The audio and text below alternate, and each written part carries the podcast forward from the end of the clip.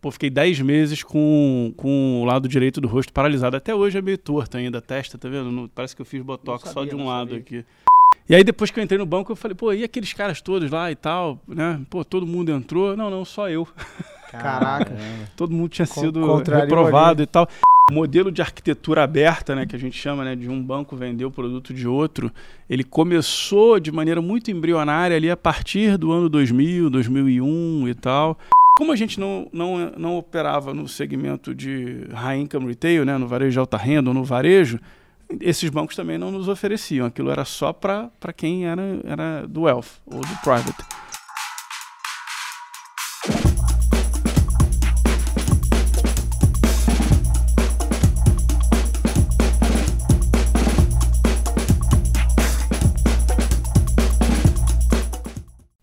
Salve, salve, minha rapaziada, sejam muito bem-vindos para mais um episódio do nosso podcast Papo de Tubarão. E antes de eu apresentar quem está aqui conosco hoje, eu quero lembrar para você que esse podcast é disponibilizado no nosso canal do YouTube em vídeo e áudio. Aliás, se você está nos assistindo agora, já deixa um like aí nesse vídeo por mais dos nossos 150 mil seguidores.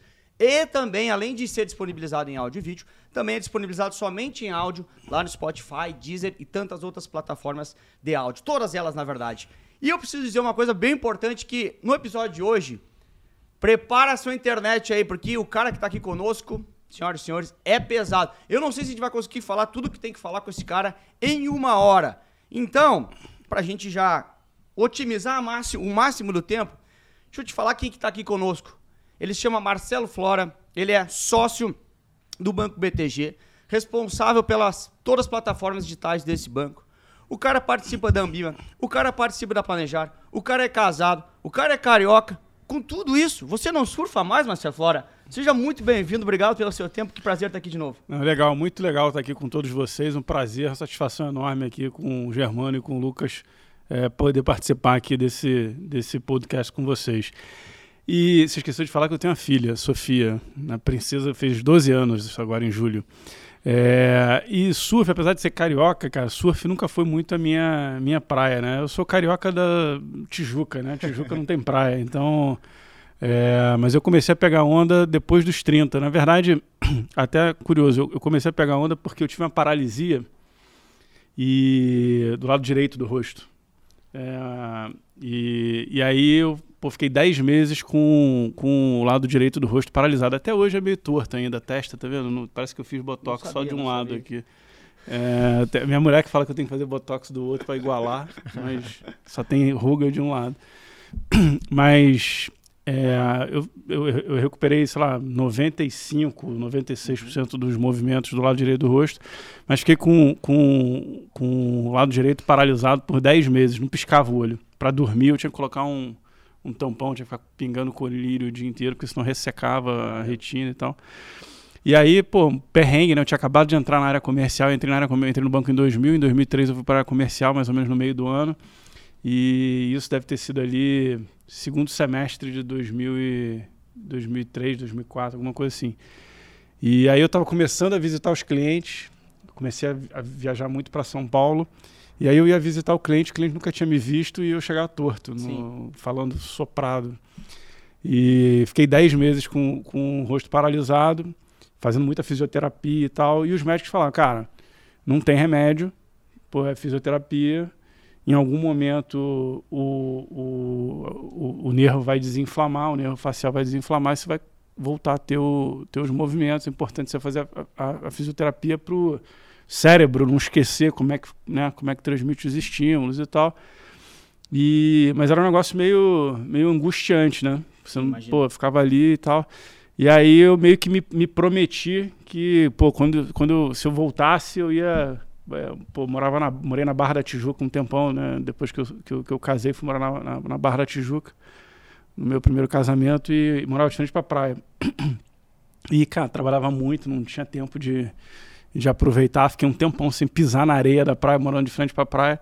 E aí eu, eu falei, cara, pô, vou, vou, vou anotar aqui, pô, se eu ficar bom desse negócio. E aí nessa época eu não podia mergulhar, porque como o, a pálpebra boba, né, não, não conseguia fechar, se mergulhar é, é- era muito ruim, entendeu? Machucava ali. É, e, E aí, eu, aí você começa a dar valor para coisas bobas, pequenas da vida, né? E, e, aí eu falei, pô, se eu ficar bom, vou comprar um pranchão e vou, vou, vou surfar. Então eu comecei a pegar onda depois dos 30. Comprei um pranchão, uh, ainda tenho ele lá, é, preto e branco. E, mas assim, nunca, nunca fui de, de, de, nunca fui bom surfista, não. Depois, normalmente essas coisas, depois que você começa a, a aprender depois de velho, é difícil aprender de verdade, né? Mas aí, durante um tempo, eu acordava cedo, ia para Macumba, cheguei a, a, acordar 4 horas da manhã para pegar a onda na Macumba, chegava no, no, banco com a prancha em cima do carro. mas é mais difícil você conseguir manter essa. Claro. Imagina, pô, acorda 4 horas da manhã, vai pegar a onda e tal, cara, quando dá 2 da tarde, você tá acabado aqui. Tiver uma, uma reunião um pouquinho mais, mais, mais nervosa, pô, você dorme na reunião, né? Sim. Então. Enfim, mas é, volta e meia eu ainda, ainda dou uma remada quando vou pro Rio e tal, mas não, não sou bom de surf, não. Cara, legal.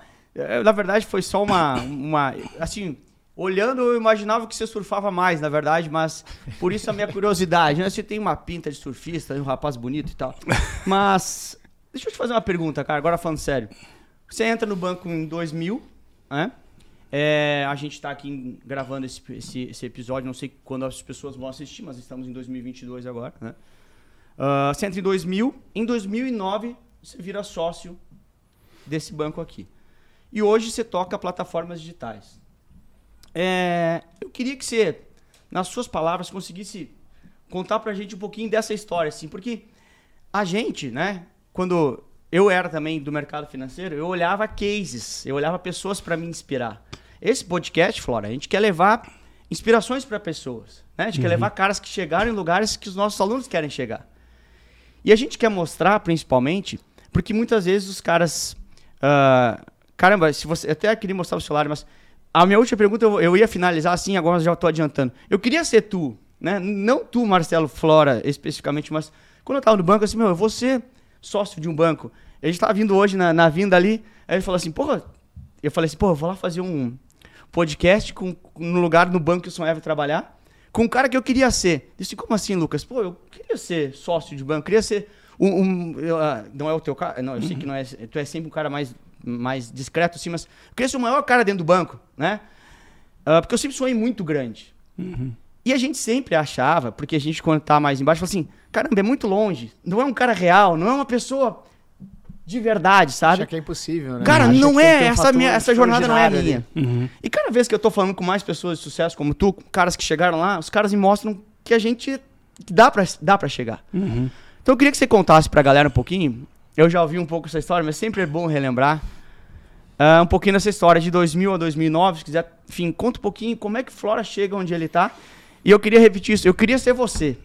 É, acabei, a educação acabou me, me sendo um, caminho apaixonante, mudou minha vida no sentido de, de nível de felicidade. Mas quando eu estava no mercado, eu, eu, queria ser você, queria ter trabalho nesse banco. Aliás, depois a gente tem que falar, eu já falei para ti, né? Tem um monte de currículo meu nessa caixa de entrada aqui, nunca me ligaram. Mas agora eu tô aqui dentro que é melhor, né?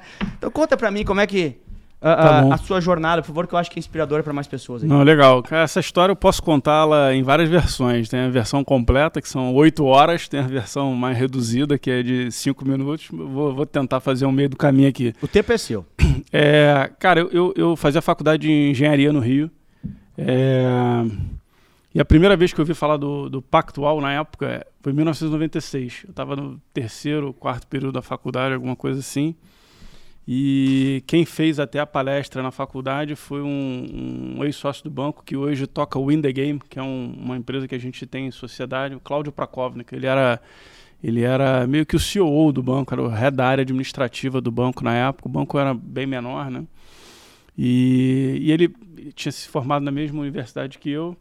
Ele tinha feito direito, eu fazia engenharia, e aí tinha uma palestra e eu fui lá, fui lá ouvir. Estava meio de bobeira ali no intervalo uhum. das aulas e, e aí o cara chegou contando, na época o Pactual tinha feito alguns deals high profile, tinha feito a reestruturação da Mesbla, uhum.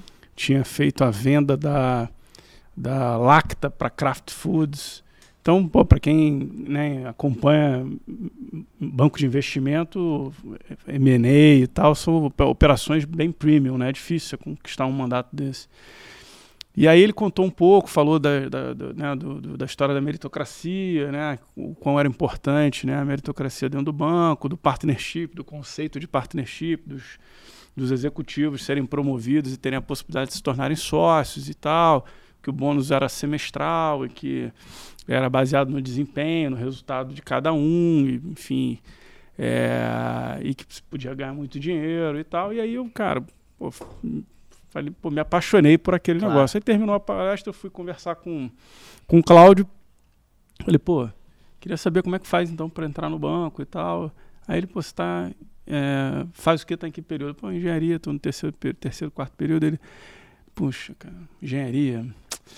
Pô, então estuda aí. Quando chegar no último período da faculdade, você procura a gente. Aí, pô, banho de água gelado, né? uhum. né? Mas não tinha como ser muito diferente, né? Eu ficava o dia inteiro na faculdade, quem, quem já fez engenheiro, pelo, pelo menos na minha, na minha época, você ficava o dia inteiro na faculdade, o, o, currículo era, né, não era, não viabilizava muito você você fazer estágio e tal, principalmente no começo. Enfim, aí eu toquei a faculdade, é, comecei fazendo engenharia, querendo fazer engenharia de telecomunicações na época. Eu sempre fui um cara muito bom de, de conta, matemática, física e tal. E não sabia muito bem o que fazer. Sabia que eu queria pô, ganhar dinheiro. Uhum. Pô, minha, minha, família do interior de Minas, num, família de classe média, classe média baixa. Como falei, morei a vida inteira na Tijuca. E só eu e meus irmãos que nascemos no Rio. Meus pais são de Minas também. E e, cara, queria pô, ganhar dinheiro, então claro. não sabia muito bem o que, o que fazer. E aí, meus pais, na época, né, ah, pô, tem privatização do sistema Telebrás. Eu entrei na faculdade ali em 94, 95, né, a privatização foi em 97. É, pô, esse negócio de telecomunicações aí pode ser uma boa. E aí eu fui fazer faculdade de tele, telecomunicações, numa época em que você, você primeiro tinha o ciclo básico, depois você abriu o módulo de engenharia elétrica, depois engenharia eletrônica, depois. Entendi, entendi. E aí, no meio da faculdade, eu comecei a me interessar pelo mercado financeiro. A minha namorada, na época, depois virou minha primeira esposa, o pai dela tinha sido diretor da, da Vale do Rio Doce, investia muito em ações e tal, então, pô, conversava bastante com ele. E aí, eu comecei a entender que aquele negócio de telecomunicações ia ser um caminho muito longo. E aí eu resolvi fazer uma coisa que fosse mais próximo de finanças e tal, que seria engenharia de produção. Na minha faculdade não tinha, eu acabei fazendo construção civil. Me formei em engenharia em construção civil. É, e aí, no, no, no, nos últimos períodos da faculdade, eu fazia estágio na Petróleo Ipiranga, no Rio. Quem é do Rio, pô, uhum. setor de petróleo é, é, o, que, é, o, que, é o que tem para né, fazer. Tem o Estado, né? Muito é. forte, né? E, e aí, é, comecei a fazer estágio na Petróleo Ipiranga, um programa de trainee e tal, fui aprovado. Mas continuava é, com, com, um olhar atento para o mercado financeiro. Meu irmão trabalhava no BBM, no Banco da Bahia na época, mais novo do que eu, três anos. E, e aí um dia andando pela faculdade eu vi um cartaz que na verdade hoje em dia nem existe mais esse tipo de abordagem. É o LinkedIn né? da época. Era um, era um tigre avançando. O Pactual está em busca de feras como você. Né? meio, meio assustador. E, e aí eu né? fui, mandei, mandei o currículo, pô, muito rapidamente me ligaram, marcaram uma, uma entrevista coletiva e tal. O legal da entrevista coletiva é que, pô, cheguei na entrevista, eram eu e mais cinco caras. E aí todo mundo foi se apresentando, eu fiquei por último. E, e aí todo mundo era formado, alguns já faziam mestrado, todo mundo tinha experiência no mercado financeiro, uhum. já tinha trabalhado em corretora, já tinha trabalhado. E aí eu fui, eu, eu, sei que eu fui, eu fui me sentindo uma azeitona no canto da sala, porque eu era o uhum. único cara que não era formado, eu era o único engenheiro, eu era o único que não podia trabalhar o dia inteiro. É, não podia trabalhar todo dia, tinha dia que eu não podia trabalhar. É, cada dia eu tinha que trabalhar num dia, num horário diferente. De, segunda era de manhã, terça era tarde, enfim. E aí eu fui ficando, pô, triste. e aí terminou a entrevista, saí meio, meio chateado. Falei, pô, os caras me chamaram não aqui. Não vou pegar, né? Pô, né, tô tô fora. E aí, sei lá, um tempo depois me ligaram e, e eu continuei no processo, enfim, fiz, sei lá, mais de 20 entrevistas no banco. Eu primeiro apliquei para uma vaga na área comercial, que acabaram escolhendo uma outra pessoa, mas não me, não, não me descredenciaram. Eu acabei participando de um outro processo e entrei numa vaga no, no back-office da mesa de renda fixa. E aí depois que eu entrei no banco, eu falei, pô, e aqueles caras todos lá e tal, né? Pô, todo mundo entrou. Não, não, só eu. Caraca. Todo mundo tinha sido reprovado e tal. E ali eu comecei a entender um pouco da cultura do banco. A cultura do banco sempre foi de pegar o cara recém-formado ou, ou ainda na faculdade e moldar né, o, cara que vem de boas universidades e tal, boas escolas, com a nossa cultura. É, e aí, quando eu entrei no banco, eu entendi isso. Era todo mundo mais ou menos com o meu, o meu perfil. É, enfim, então eu entrei na, na, no, back-office da mesa de renda fixa, sentando a 2, 3 metros de distância do Esteves. É, eu não sabia nem o que era CDI. É, e aí achava que o mercado financeiro era bolsa. E eu descobri que bolsa era, não era nem 10% do Uhum. mercado financeiro. A maior parte do mercado financeiro era câmbio, juros e tal, principalmente aqui no Brasil. E aí comecei a entender um pouco melhor do banco, né? Naquela época o banco, o banco foi fundado em 83, ali em 2000, o banco ainda era muito dependente dos resultados, principalmente da mesa de câmbio e de juros. Sei lá, 70% do resultado do banco vinha das mesas de câmbio e juros, que, eram, que era produzido por poucas pessoas, né? E, e muitos, muitos dos, dos, dos traders já eram sócios. E aí eu fazendo liquidação das, das- dessas mesas de câmbio e juros principalmente, sentando ali no meio, eu comecei a, a naturalmente desenvolver um desejo de ser trader de câmbio e juros. Né? O Esteves era trader de, de, de- de juros, né? o Salute era trader de juros, o Renato, né? os três maiores sócios do banco, são, é, também é trader de juros, então pô, eu queria ser trader de juros.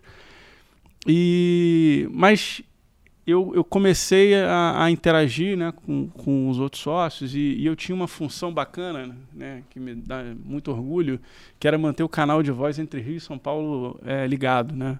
O que, que significava isso? Eu ficava com headset e aqui em São Paulo tinha um cara também com headset e como o mercado é muito dinâmico, né? Aham. naquela época ali, imagina, 2000, tinha tido a bolha do Nasdaq, né? Desvalorização, é, tinha tido desvalorização, a volatilidade no câmbio enorme. Na época tinha papel cambial ainda, NBCE, NTND, que nem tem mais hoje, Aham. enfim. Enfim, outro mercado, né? NTNC tradeava GPM mais 12, 13, né? Então, imagina. E aí, a, a função de deixar o canal de voz entre Rio e São Paulo ligado é porque se o Esteves quisesse falar com alguém aqui de São Paulo, não precisava ficar esperando chamar. Então já Ah, ficava ali entendi. com o canal ligado e tal. ligação ativa sempre. E aí, só que o, o canal, ele caía por inatividade. Se você ligasse para alguém e ninguém falasse nada durante um tempo, caía por inatividade. Então, eu tava ali com um headset de tempos em tempos. Tinha que falar, alô, São Paulo ligado? Aí o cara de São Paulo, alô, Rio ligado. E mantinha o canal ligado e tal. Só que, pô, o dia inteiro, né? De vez em quando você se distraía, o canal caía. E era justamente quando o Esteves queria falar com alguém. Aí eu falei, porra, cara, Como é que Só tu que, deixa porra, cair tu esse só canal? faz Só uma isso. tartaruga pra cuidar. Porra, você só faz isso. Não é possível que você não consiga fazer um negócio simples. Enfim, aí, beleza, e eu lá batucando no Excel, fazendo as liquidações e, e esse negócio. Mas aí, na função de manter o canal ligado, eu ouvia as histórias, ouvia as conversas, né? E, e- e principalmente o Esteves, né? E obviamente com os outros sócios também, tô- ali já tinha uma, uma- uma- um interesse em diversificar as fontes de receita do banco e especialmente nas áreas de franquia que trazir, trariam uma estabilidade nas receitas do banco Uhum. e, e, naturalmente é, isso valorizaria né, o, o banco para um eventual deal, enfim. É, então eu- isso começou a me chamar a atenção e aí eu comecei a olhar para as mesas de câmbio e juros e falar, putz, tudo, todo mundo já quase já é sócio, pô, eu vou entrar ali no final da fila, pô, será que esse é o esse é o caminho, né? E aí eu comecei a ter um embate ali, eu comigo mesmo, né? Pô, você quer fazer o que é mais difícil ou você quer fazer o que, né? Você quer ter razão ou você quer ser feliz? Você Uhum. quer ser trader de câmbio para chegar na festa e falar que é trader de câmbio, câmbio, juros, ou você quer seguir um outro caminho qualquer que talvez seja tão mais bem, tão bem sucedido ou mais e tudo bem. Então eu fiquei ali naquele dilema e aí comecei a perceber que tinha um, um- um- um- interesse grande dos, dos sócios do banco, né, de novo, especialmente o Esteves, de poder de expandir as áreas de clientes, né, as áreas comerciais. E aí eu comecei a pensar um pouco fora da caixa e, pô, né, de repente essa pode ser uma, uma, boa, uma boa alternativa, pode ser um bom caminho. Eu sou um cara bom de conta, né, um quantitativo, é, poderia ser um bom trader, né, na, na época as mesas tinham muito engenheiro, Aham. ambas as mesas. E mas de repente é, eu posso ser um cara muito bom na área comercial e, e, e, ainda poderia talvez me desenvolver pessoalmente também, né? Eu sempre fui um cara mais introspectivo. É, e aí fazendo, seguindo a faculdade de engenharia, normalmente né, as, as pessoas mais quantitativas acabam sendo mais introspectivas, Lógico. na verdade. E aí eu falei, pô, se eu for virar trader, de, de repente eu vou, vou, vou é, me tornar ainda mais introspectivo, vou começar a me comunicar Entendi. com as pessoas por grunhidos. Era uma época que ainda tinha leilão viva voz, né? Então os, os traders ficavam gritando com os corretores e tal, e compra, e vende, enfia, toma, e dá, e não sei o quê. E eu falei, cara, de repente, tá aí, a área comercial ela vai, ela vai me forçar a desenvolver um skill de capacidade de argumentação, entendeu? Né? E, e, e, de certa maneira foi mais ou menos isso que acabou acontecendo. Então eu entrei na área comercial ali em 2003, então em 2000 entrei no banco, até 2003 eu fiquei fazendo liquidação, controlando caixa do banco. Uhum. Teve a implantação do sistema de pagamentos brasileiro, fui o primeiro piloto de reservas do banco na época. É, pô, nessa época eu chegava no banco, né, sete horas da manhã e saía do banco não antes de meia-noite. Caramba. E, e aí depois eu fui para a área comercial. Inicialmente eu, eu, eu, eu tradeava para fundos de pensão, né? não, não posição proprietária, é, mas eu atendia né, os traders do, do, dos fundos de pensão, das seguradoras e tal. Aí logo na sequência eu, eu, passei a ter um mandato mais fora da mesa de desenvolver negócios com esses investidores institucionais e fazendo fundos exclusivos e, enfim, vendendo outros tipos de mandatos private equity né, para esses investidores. Aí começou, começou com fundo de pensão, depois seguradoras, aí depois eu, eu, eu, comecei a atuar também na área de parcerias do banco, ali já em 2008, já era UBS nessa época. A né, UBS comprou o, o antigo Pactual em 2006 por 3,1 bi de dólar, mais ou menos 10 vezes book. Uhum. E, e depois o, o, BTG, né, a recompra do UBS Pactual, né, é, foi mais ou menos a 2,5 bi por menos, é, então. de dólar. Né, três, é por menos e, e, e melhor ainda, né, uma vez book. Né. Ah. O book do banco tinha aumentado 300 milhões de dólares para 2,5 bi de dólar e pô, o, o, o, banco meio que conseguiu fazer essa operação porque o UBS tinha sofrido muito na crise dos Estados Unidos, né? Imagina, o governo suíço naquela época tinha salvo o banco, tinha mais ou menos uns 15% do UBS e começou a pressionar o banco para sair, né, enxugar um pouco a participação no resto do mundo e concentrar a operação na Suíça, porque pô, o maior banco da Suíça, um dos maiores da Europa, perdendo 40 bilhões, mais de 40 bilhões de dólares nos Estados Unidos, né, o que em tese eram ativos AAA, né, as hipotecas subprime, uhum. né, e, e aí, de repente, pô, o governo suíço vê que o BS tinha uma, um banco no Brasil com 2,5 bi de dólar de patrimônio. Pô, né? Aí, aí, o cara fala, pô, perdi dinheiro nos Estados Unidos, imagina no Brasil. Esses 2,5 bi deve ter nada. Liquida essa Enfim, posição e faz dinheiro. Então isso acabou abrindo a possibilidade do banco, é, é, né, é, é na verdade, até usar os recebíveis, porque o, o banco, o banco 2006, 3,1 bi de dólar, ele, ele foi, ia ser pago em cinco anos. Então, em 2009 ainda faltavam dois anos para pagar tudo. Então, existia uma dívida contra o UBS. Entendi. E o UBS meio que dando uma balançada. Então, a turma, pô, vamos recomprar aqui, pega, pega esse dinheiro e, e, e já usa para pagar a recompra do banco. Então, pô, o deal foi fantástico. A gente voltou para o modelo de partnership. Enfim, é, nessa época, eu comecei, mais ou menos nessa época, eu, eu, eu, eu em 2009 mesmo, quando a gente voltou ao modelo de partnership, eu virei sócio e passei a coordenar o time de distribuição de fundos, é, que foi a área que eu entrei lá em 2003 como pô, um semi-estagiário. Uhum. É, e, o, e, o, e, o, e o cara mais jovem e, e mais, mais júnior da área. Então passei a coordenar o time. O time tinha pessoas pô, bem mais experientes, né, é, mais, bem mais velhas do que eu. E aí, em 2011, eu assumi também a distribuição de renda fixa do banco e passei a ser meio que um marajá ao contrário. Eu tinha um salário só, era head da distribuição da BTG Pactual Asset Management e era head da distribuição do banco BTG Pactual, head da distribuição de renda fixa. Tinha mais ou menos umas 20 pessoas que trabalhavam comigo, sentavam no meio do trading floor. E ali, né, no exercício desses meus dois mandatos, eu comecei a me aproximar dos diversos distribuidores. Né? O banco sempre foi muito forte na originação, sempre teve uma capacidade diferenciada de, na originação de produtos, mas a, a distribuição sempre foi algo que, que é, era difícil para o banco. Né? A distribuição no Brasil de produtos financeiros nos últimos 50 anos, né? em boa parte dos últimos 50 anos, com exceção aí da história recente, ela era, ela era muito dependente dos cinco grandes bancos de varejo e, e, que controlavam as, as, as, as, redes de agências. Até né? pela capilaridade dos é. caras, né? Os caras então, você queria saber quem era o maior banco do Brasil, bastava você pegar a maior rede de agências Perfeito. do Brasil, era isso. Concentração muito forte. É, né? Então, o modelo de, de, distribuição de produtos financeiros ele sempre foi muito dependente dessa rede de uhum. agências uhum. físicas. Né? E, e não fazia sentido o banco tentar é, disputar com os grandes bancos, bancos brasileiros muito eficientes, sempre foram muito eficientes.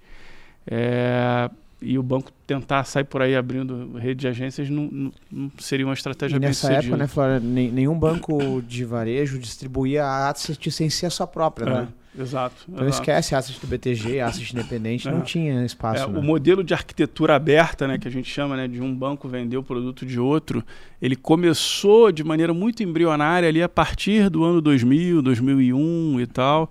A gente, inclusive, uma parceria muito forte com o Citibank. O Citibank é, é, foi um parceiro importante nosso. A gente chegou a ter 10 bilhões de reais de dinheiro de clientes do Citi investidos nos fundos do antigo Pactual. É, e, principalmente porque o, o, modelo nos Estados Unidos já era um modelo de arquitetura aberta. Uhum. O Citi depois acabou vendendo a asset dele no mundo inteiro, virou Western, Leg Mason. Exato. E aí ele, ele não tinha o conflito, né? ele vendia realmente aquilo que fosse o melhor produto. Então a gente cresceu muito no Citi. E esse crescimento no Citi ele acabou nos levando a, a também expandir essas, essas parcerias nos outros grandes bancos. É, e enfim, então, por esse por esse meu mandato de ter que vender os produtos, sejam fundos ou sejam uhum. produtos de renda fixa, eu sempre procurava tentar é, minimizar ou reduzir a minha, a minha dependência desses grandes bancos, né? É, então eu sempre me aproximei muito das corretoras e aí eu comecei a ver o desenvolvimento das plataformas digitais, né? A Ágora tinha vendido pro, tinha sido vendida para o Bradesco ali em 2008 por 840 milhões de reais e e aí eu, eu, eu, eu falei, cara, é, mais ou menos ali em 2011, 2012, eu comecei a perceber que essas, essas plataformas de investimento online estavam ganhando cada vez mais uhum. tração. Uhum. É, e aí eu comecei a, a, a, defender internamente aqui que a gente também fizesse os investimentos em tecnologia. Né? Não fazia sentido sair por aí abrindo rede de agências, mas pô, tecnologia não tem por que não, não, não investir, né? Lógico. Tem muito mais é... escala, né? Muito mais fácil escalar também, né? É. Mas aí, para ser honesto, assim, o, o, banco tinha vivido ali no final dos anos 90 é, um, um, uma situação, né, uma certa divergência entre o Luiz César Fernandes, que foi um dos três fundadores. O banco teve três fundadores, né? O Luiz César Fernandes, Paulo Guedes e o André Jakurski. Então é P de Paulo, A de André e C de César. Uhum. É o pactual. E, e, o César era o CEO do banco, foi o CEO do banco de 83 até 99, quando ele saiu do banco. E ali, mais ou menos em 97 e tal, o banco tinha ganho muito dinheiro e, e, e, e tinha uma discussão grande de, de, de, o que fazer, né? de como investir esse dinheiro, né? Uhum. como diversificar a atuação do banco e tal. E o César passou a defender de maneira muito enfática que o banco é, crescesse para o varejo na época tinha o BCN, ele queria comprar o BCN. Para quem não, não, sabe ou não lembra, o BCN foi vendido para o Bradesco, que era um banco de, de, de, de, varejo, com rede de agências e tal. E aí é, o Paulo Guedes e o André Jakurski não queriam ir para o varejo. Eles achavam que o banco tinha que ser o que era. Uma, um, alguns poucos fundos. O que eles acabaram fazendo na JGP. Né? O Paulo Guedes, por conta dessa divergência, né, entre outros motivos, acabaram saindo do banco ali em 97 para fundar a JGP é, e, e, levaram um número razoável de traders da mesa na Entendi. época. E foi mais ou menos quando o Salute esteve, essa geração é, assumiu, vamos dizer assim, né, de alguma maneira, as mesas do banco. Enfim, o César, enfraquecido pela saída de dois dos três fundadores, é, e obviamente quando um, um, grande sócio sai, você tem que recomprar as ações, uhum. então é, o Esteves mesmo brinca, né? Pô, imagina, o, cara, o César queria comprar pô, esse painel aqui, um bilhão de dólares.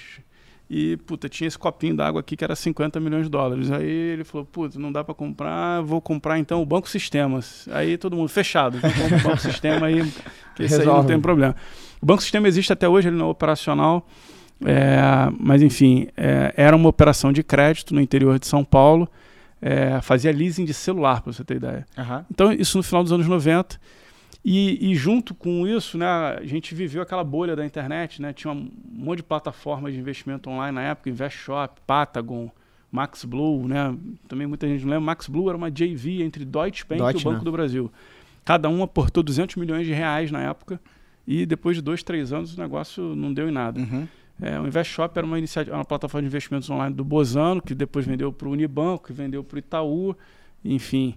É, e a Patagon era uma plataforma de investimentos online que o Santander comprou com o objetivo de transformar né, a plataforma de investimentos para a América Latina, na época, sei lá, 200 milhões de dólares, um negócio assim. Enfim, essas iniciativas todas foram muito mal sucedidas e a gente não, não, não viveu exatamente uma, uma experiência de uma plataforma de investimentos online, mas tinha vivido essa experiência frustrante com Sim. o, Banco Sistema. Inclusive o Salute, que hoje é CEO do banco, ficou encarregado de ir lá e encerrar as operações do. Banco Sistema. E aí, enfim, depois disso o banco, com a saída do... Né, do- com, com esses... Com esses com essa, com essa experiência mal sucedida do Banco Sistema e, e alguns outros problemas que o César teve investimentos na pessoa física dele fora do banco, ele acabou saindo do banco então em 99 e a partir daí Esteves, Salute, essa geração de sócios assumiu o banco e, e- e com uma visão de que o banco não deveria ser nem um, não deveria expandir nem para o varejo e nem também seguir como uma, uma gestora, uma boutique ali com alguns poucos fundos, né? Que deveria se posicionar como uma espécie de Goldman Sachs no Brasil, focando na expansão dos business de investment bank, wealth management, asset management e tal. E de fato, a partir daí, o banco começou a, a focar nesse, nesse trilhar esse caminho. Foi super bem sucedido e aí em 2006 o banco foi vendido para o pro, pro UBS. É, mas enfim, eu estou contando essa história toda para dizer que, é, na verdade, é, a gente ali em 2011, 12, quando eu comecei a falar de, pô, ó, temos que fazer os nossos investimentos aqui, construir a nossa própria plataforma, porque senão a gente corre o risco de sair da dependência dos grandes bancos para depender de um grupo de corretoras. Sim. E, pô, tudo bem depender dos grandes bancos, porque eu não tenho a rede de agências que eles têm. E as redes de agências eram uma barreira de entrada, né? A nossa, a nossa entrada na, na, na, Demandava na- na distribuição. e tempo, né? é. E um risco enorme sair por aí. Né? Então, então, aquilo ali era uma barreira de entrada para que a gente é, é, é, constituísse a nossa capacidade de distribuição. Barreira grande, inclusive, que vários bancos tentaram é, transpor aqui no Brasil não conseguiram. né? Não, o pô, HSBC, tentou, HSBC é, tentou. pô, os- os- o Santander foi mais bem sucedido porque fez uma grande aquisição do Banespa. Banespa, Meridional, Real. Real. É, exato, que já tinha comprado o, né, o ABN, que tinha comprado o Real, né? Então, é, enfim, o, o, o, o que na verdade mostra que, é, de fato, os bancos brasileiros eles são bastante é, eficientes, né? Uhum. Então, se não fazia sentido replicar a rede de agências para tentar é, concorrer com os grandes bancos, né? Na- nessa parte das das agências físicas, não parecia fazer sentido você não fazer um investimento de tecnologia, né? Isso não é um- uma barreira tão intransponível assim. Mas enfim, em função dessa experiência talvez é, é, passada, né, com, com essa discussão de ir para o varejo, não ir para o varejo, e da má, da, da, da má experiência também com o Bozano. O Bozano foi um grande é, concorrente do banco lá atrás, né, Uhum. foi vendido para o Santander ali já né, com, com, com um pouco mais de dificuldade, no final dos anos 90 também. É, enfim, existia uma certa sensação dentro do banco de que pô, o varejo não é para gente. Uhum. Vamos ficar fora do varejo. Nosso negócio aqui é, é, é investment bank, Entendi. é, é investidor in- internacional, é, grandes empresas, famílias muito ricas. Isso o banco sabia fazer. Esse é o nosso posicionamento. Então vamos ficar. E, e como a gente sempre foi muito bem sucedido né, ao longo da história, né, o banco, por 2006, vendeu por, por 3,1 bi de dólar, Aham. depois recomprou por 2,5 bi de dólar, depois fez o IPO em 2012. Então, né, pô, o banco fazia na época, sei lá, 3, 4 bi de lucro por ano. Uhum. Então, de fato, é difícil Era uma posição confortável. né? você colocar em risco algo que você Lógico, já tem lógico. bem estabelecido, né? É, e obviamente que eh, por trás dessa resistência existia assim uma preocupação legítima de pô, esse negócio talvez incomode o meu cliente institucional, incomode o meu Entendi. cliente de wealth management, né?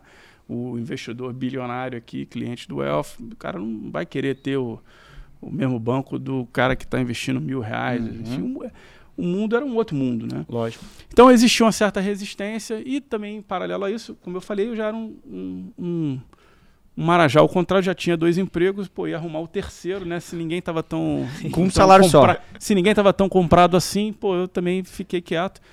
Mas enfim, até, até que em 2014 a gente fez uma reestruturação interna e eu deixei a distribuição de renda fixa do banco e fiquei e fui para dentro da asset management do banco. Então meu mandato meio que deu uma encolhida. Eu tinha 20 pessoas que trabalhavam no meu time, passei a ter, sei lá, 10, 12. Enfim, começou a me sobrar um pouco mais de tempo, né? Você, Pô, essas coisas são complicadas. Você se vicia, né? Aham. Ser o marajá ao contrário, que, pô, tu quer ter dois empregos novos. Se acostumou com a jornada, É, tava aí- achando pouco. E aí começou a sobrar um pouco de tempo, e aí eu falei, pô, o que, que eu posso fazer aqui de diferente dentro do banco? Porque mandato menor, tudo mais constante, cara, eu não vou subir de participação no banco, eu, pô, como é que eu contribuo, né, pro, pro crescimento do banco e tal? O que, que eu tenho de oportunidade no mercado? E aí, dentro da Asset, eu identifiquei um produto e um nicho de, de um segmento. Um produto era previdência. Falei, pô, previdência, a gente sempre foi muito grande entre a, a asset do banco sempre foi muito grande pô, entre os investidores institucionais, é, fundos de pensão, entre os investidores corporate, os investidores internacionais. Mas no varejo a nossa exposição era muito baixa, porque, porque as parcerias que a gente fazia, elas nos, nos, nos permitiam vender os nossos produtos nos segmentos de alta renda, de wealth manager, private. Porque a lógica era o seguinte, pô, se eu não vender o fundo do Pactual, o meu cliente aqui vai abrir uma conta no, no Pactual, lá no Wealth do Pactual Sim, e vai sim. comprar lá.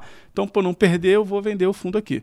Mas como a gente não, não, não operava no segmento de high income retail, né, no varejo de alta renda ou no varejo, esses bancos também não nos ofereciam. Aquilo era só para quem era, era do wealth ou do private. Então, eu falei, cara, não vamos conseguir é, é, é, penetrar nisso. É, o outro era previdência, que também por razões parecidas eu também não conseguia chegar na previdência, porque previdência, se você for ver, quais são as maiores seguradoras de previdência do Brasil? São os grandes bancos Aham. que têm o seu balcão de distribuição. Lógico. Então o cara só vende a sua previdência, não vende a previdência do coleguinha do lado. Então eu falei, não vai ter jeito. Ou eu tenho a minha seguradora e eu mesmo vendo a minha previdência, porque eles não vão vender.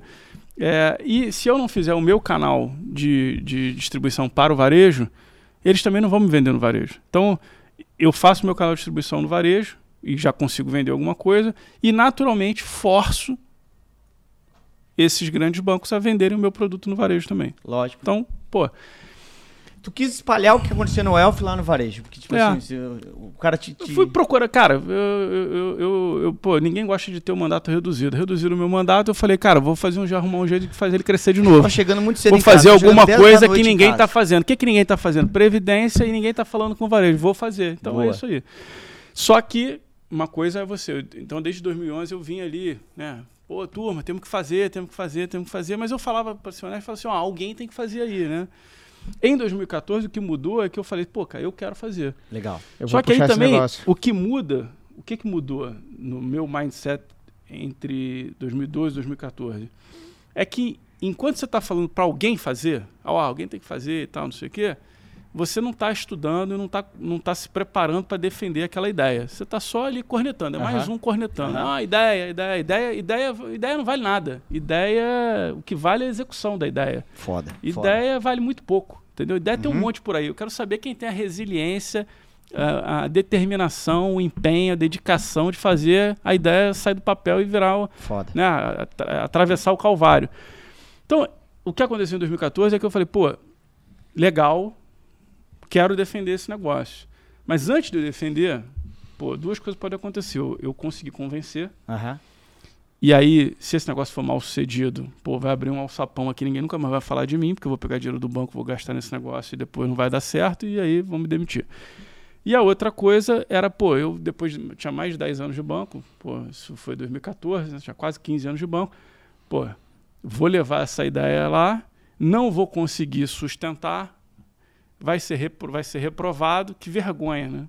Uhum. Então, cara, não tem jeito, vamos estudar aqui o negócio no Legal. detalhe aqui.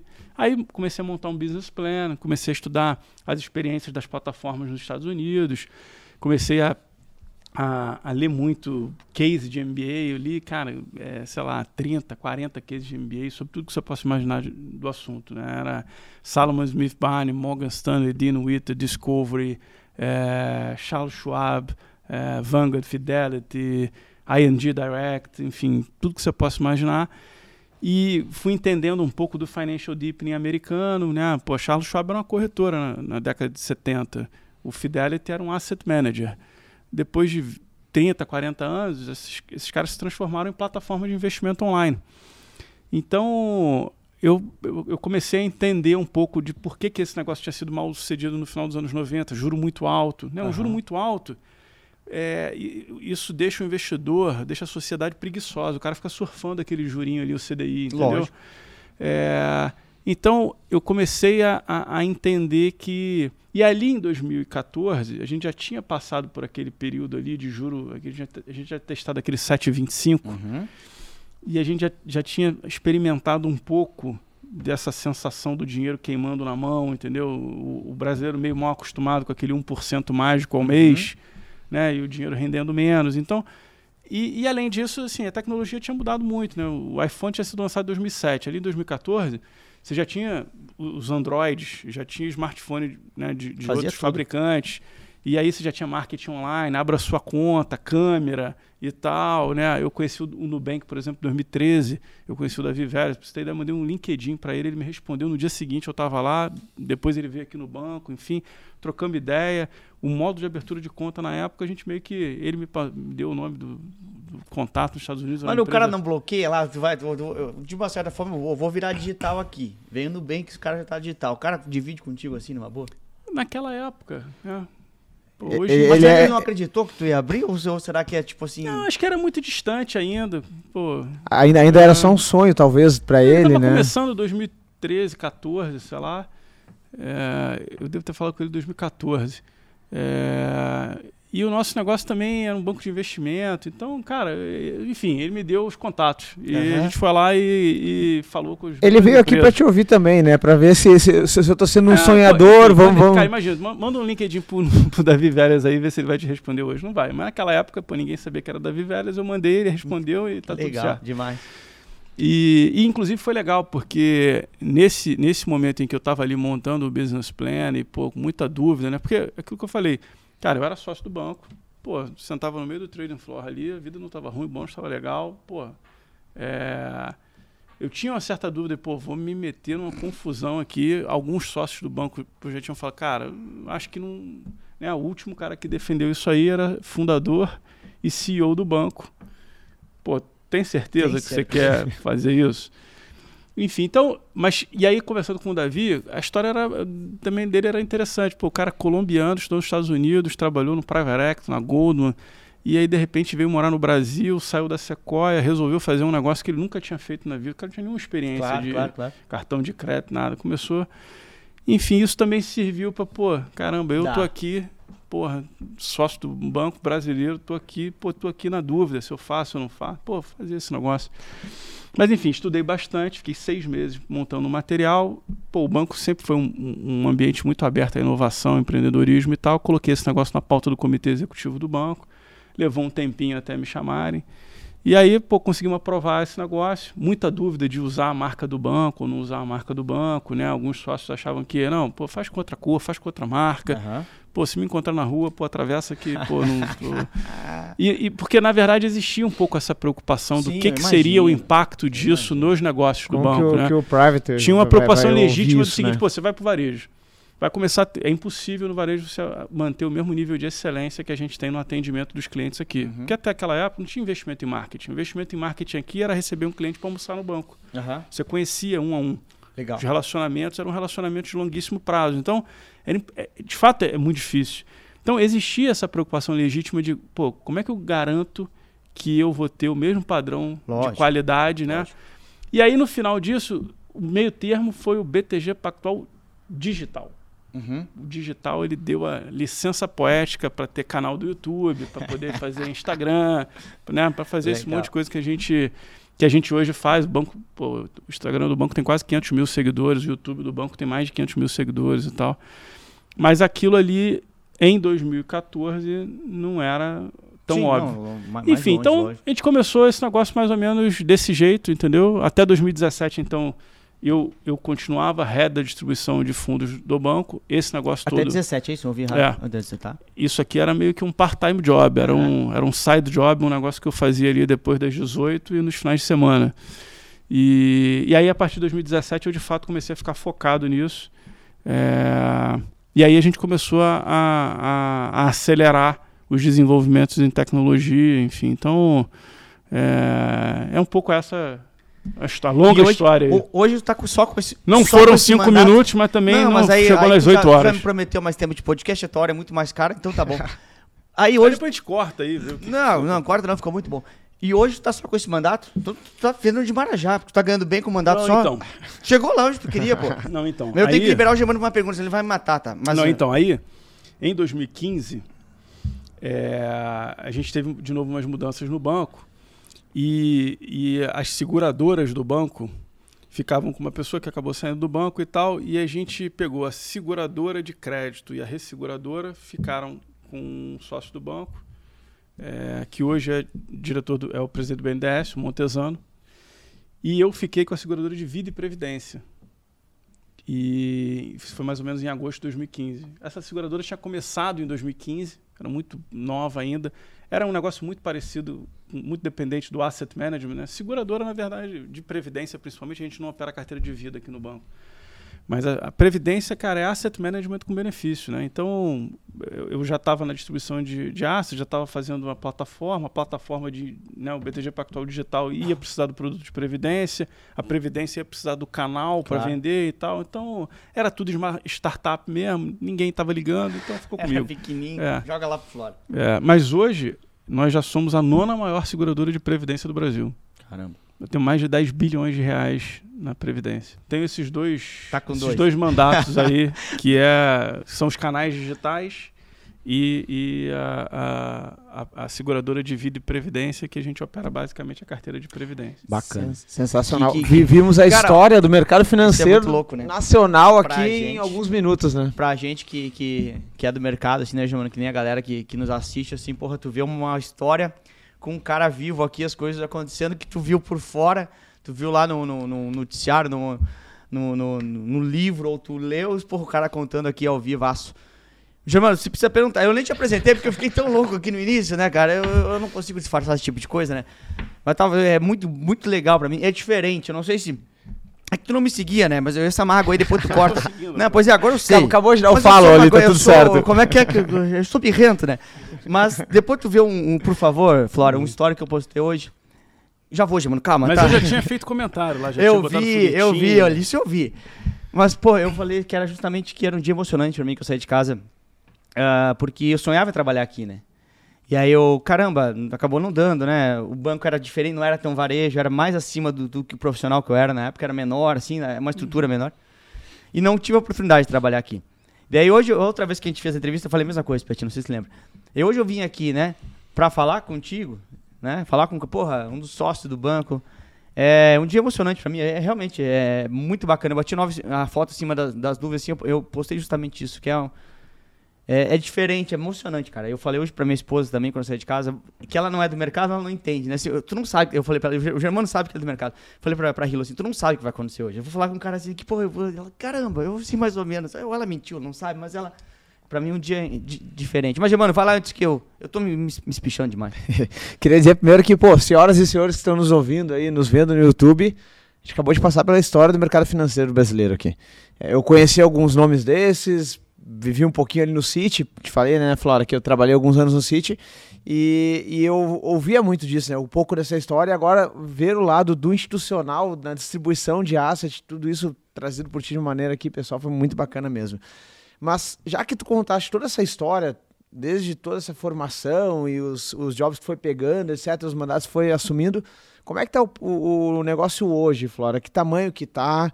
Eu ouvi dizer que tem milhares de contratados só nos últimos meses aí. Como é que tá o tamanho do business hoje? Como é que tá o teu 2022 e 2023, se puder também Tem vaga para os um nossos pouquinho? alunos aí, Flora? Tem vaga. Ó, os caras os caras estão querendo trabalhar Tem aqui vaga. também, pô. O Germano, ele gosta de fazer um troço bonito assim, né? Essa parada almofadinha. Eu vou direto, né, velho? Tem vaga ou não tem? Tem vaga, tem vaga. Pô, só pra você ter ideia, nos últimos dois anos aí, a gente contratou mais de duas mil pessoas. Duas mil pessoas. É, hoje o banco está com mais de 6 mil funcionários, é, sem contar né, os, os, os parceiros do banco, né, os assessores de investimento, que são mais de 3 mil.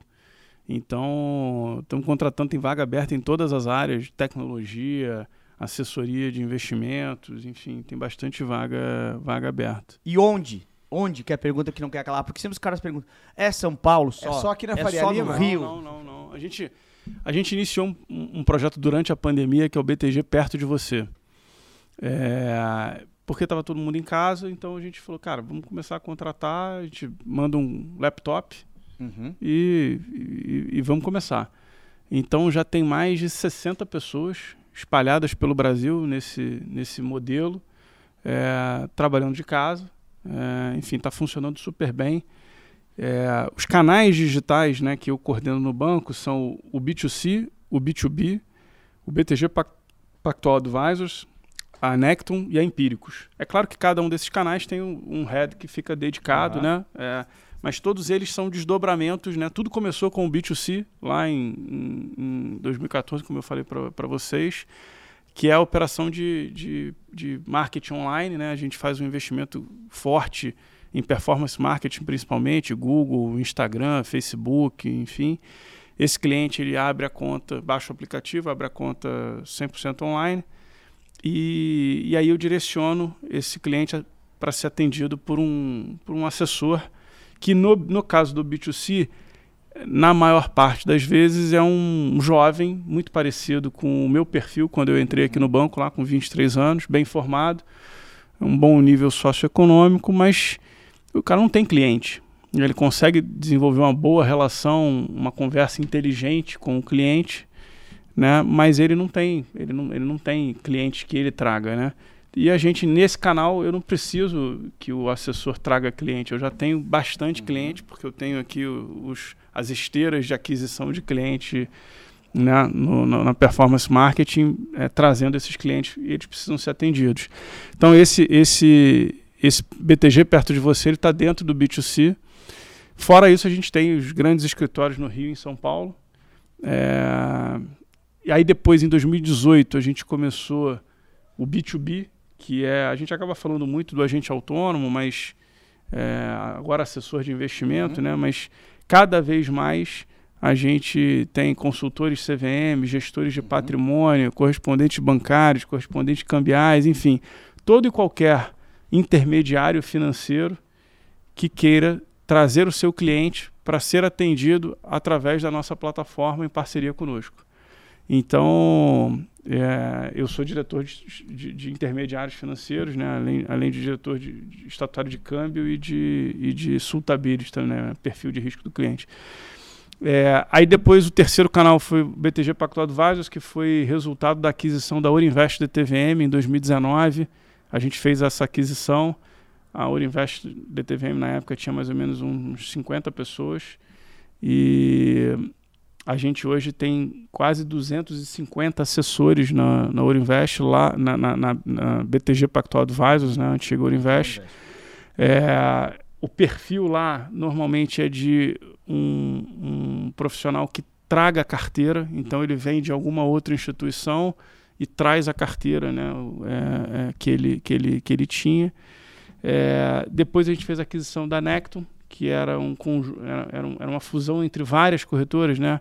Spinelli, Concórdia, Lerosa, Mundi Invest, é, enfim. E aí esse cliente, ele é curioso, a gente compara né, o, o, o asset allocation desses clientes da Necton com os nossos clientes aqui. Aqui um cliente médio tem por volta de 15, 20% do seu patrimônio em ações. Os clientes da Necton, em média, têm 70%. 70% do AUC está Uhum. em ações.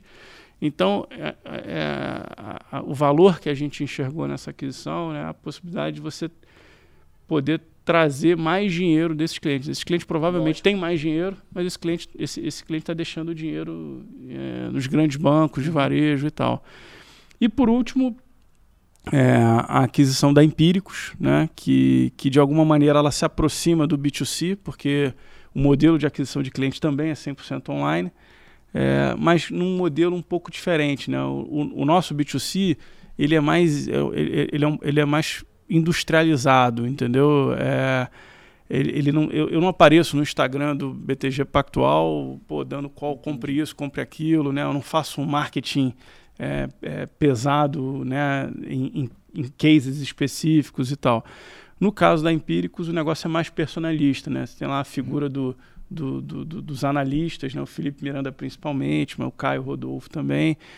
Então, o, o negócio é, é, é menos menos é, industrializado, claro. menos industrial e mais dependente desses calls, né? Quanto, obviamente, quanto mais eles acertam, né? Mais clientes eles vão ter e tal. Mas enfim, então esses são os cinco canais é, que, que, que a gente chama hoje de, de, canais digitais e que se desdobraram a partir do desenvolvimento do antigo BTG Pactual Digital, que a gente Agora, em fevereiro, também fez uma simplificação nas marcas. Né? A gente vinha com a marca BTG Pactual, que é a marca mãe, BTG Pactual Digital, que era a plataforma de investimentos, e o BTG, que era que reunia as funcionalidades de banking, né? Pix, é, uhum. cartão de crédito, tudo isso. Então, em fevereiro desse ano, a gente tomou a decisão de descontinuar a marca BTG Pactual Digital, descontinuar a marca BTG, e usar somente a marca mãe. Então, é, hoje é isso aí, BTG Pactual, todas as funcionalidades que foram desenvolvidas continuam é, é, à disposição dos clientes, mas acho que ficou mais fácil do, do, do, cliente entender. E fazendo o link com o que eu tinha falado no passado, né, às vezes as pessoas né, falam, ah, BTG é agressivo e tal. Cara, na verdade, a gente é muito conservador. Assim, a gente levou oito anos para tomar uma decisão meio óbvia, né? Sim. Que era usar a marca do banco, né? Uhum. Mas por conservadorismo, Sim, puxa, vamos, ter, claro. vamos testar aqui com outra marca. Ah, esse negócio aqui é cartão de crédito e é diferente do investimento, então vamos com uma outra marca e tal. Que na verdade essas coisas todas foram nos dando opcionalidade, né? A partir do momento que a gente percebeu que, que a qualidade estava bacana, que a gente conseguiria fazer isso de uma forma é, eficiente. É, e que aquilo não estava prejudicando em nada, pelo contrário, estava contribuindo né, para as outras áreas do banco, a gente foi lá, tomou a decisão também muito rapidamente, encerramos essas marcas, estamos usando a marca Legal. do banco, então também fico super feliz de pô, aquilo que. A minha proposta lá em 2014 era só botar um abra sua conta no site do banco, mas enfim, uma, tivemos que dar uma volta mandou longa bem, aí para chegar onde, onde queria, mas e o orgulho que dá de ver esse filho nascido ali em 2014 e agora está é. não fico fico obviamente eu o time todo não é o resultado só do meu trabalho né Pô, hoje nesses canais são 1.700 pessoas é, de novo, fora os mais de 3 mil agentes autônomos, uhum, consultores claro. de CVM, enfim, então, tudo, todos os parceiros. pessoas que estão embaixo de uma estrutura é, que nasceu então, do zero. Ali, é, né? e, e, é, o, é, o, é o esforço de todo mundo, né? Claro, lógico. Aí deixa eu te perguntar, já seguindo nessa linha um pouquinho, falar de, de uh, uh, a gente bater uma foto do que está acontecendo agora. O Germano pediu aí, você explicou bem. O que você enxerga assim, né, Flora? Se a gente for olhar, né, é, muitas vezes a galera fala, pô, a gente vai seguir um, um mercado dos Estados Unidos, talvez. É esse, é esse o, o, o destino, é nosso, nosso futuro é assim ou não? Não sei, e até quero te perguntar sobre isso. Mas se a gente for ver, o mercado dos Estados Unidos tem um mercado de assessoria bastante maior do que o nosso aqui. Claro, a gente começou a ter mais ou menos uma estabilidade, depois plano real ali. O que você falou? O cara não tinha muito esforço para fazer, ganhava 1% ao mês no mole, né? A minha pergunta é, a gente vai se aproximar do mercado parecido com lá, com, com os Estados Unidos, ou seja, com um número de assessores bastante maior? E aí, junto com essa pergunta, assessoria veio para ficar? É a profissão do presente, do futuro? Como é que você enxerga esse negócio hoje? Ah, legal. O que, que você acha que vai acontecer? Então, é, Normalmente, toda vez que a gente, a gente faz bastante esse, esse exercício, principalmente quando a gente vai fazer a IPO das empresas, né, a gente tenta procurar empresas que não estão, setores que não estão representados na Bolsa Brasileira, ou empresas que é, lá fora é, são muito valorizadas e que aqui no Brasil ainda são fechadas e tal. E, e, sempre que você compara os números da economia brasileira com a economia americana, você sempre chega numa relação de 1 para 10. Então, é, nos Estados Unidos, você tem diversas estatísticas, mas é, se pegar um número conservador, assim, 800 mil Independent Financial Advisors nos Estados Unidos. Aqui no Brasil, você tem, sei lá, hoje, hoje talvez 15 mil Uhum. agentes autônomos.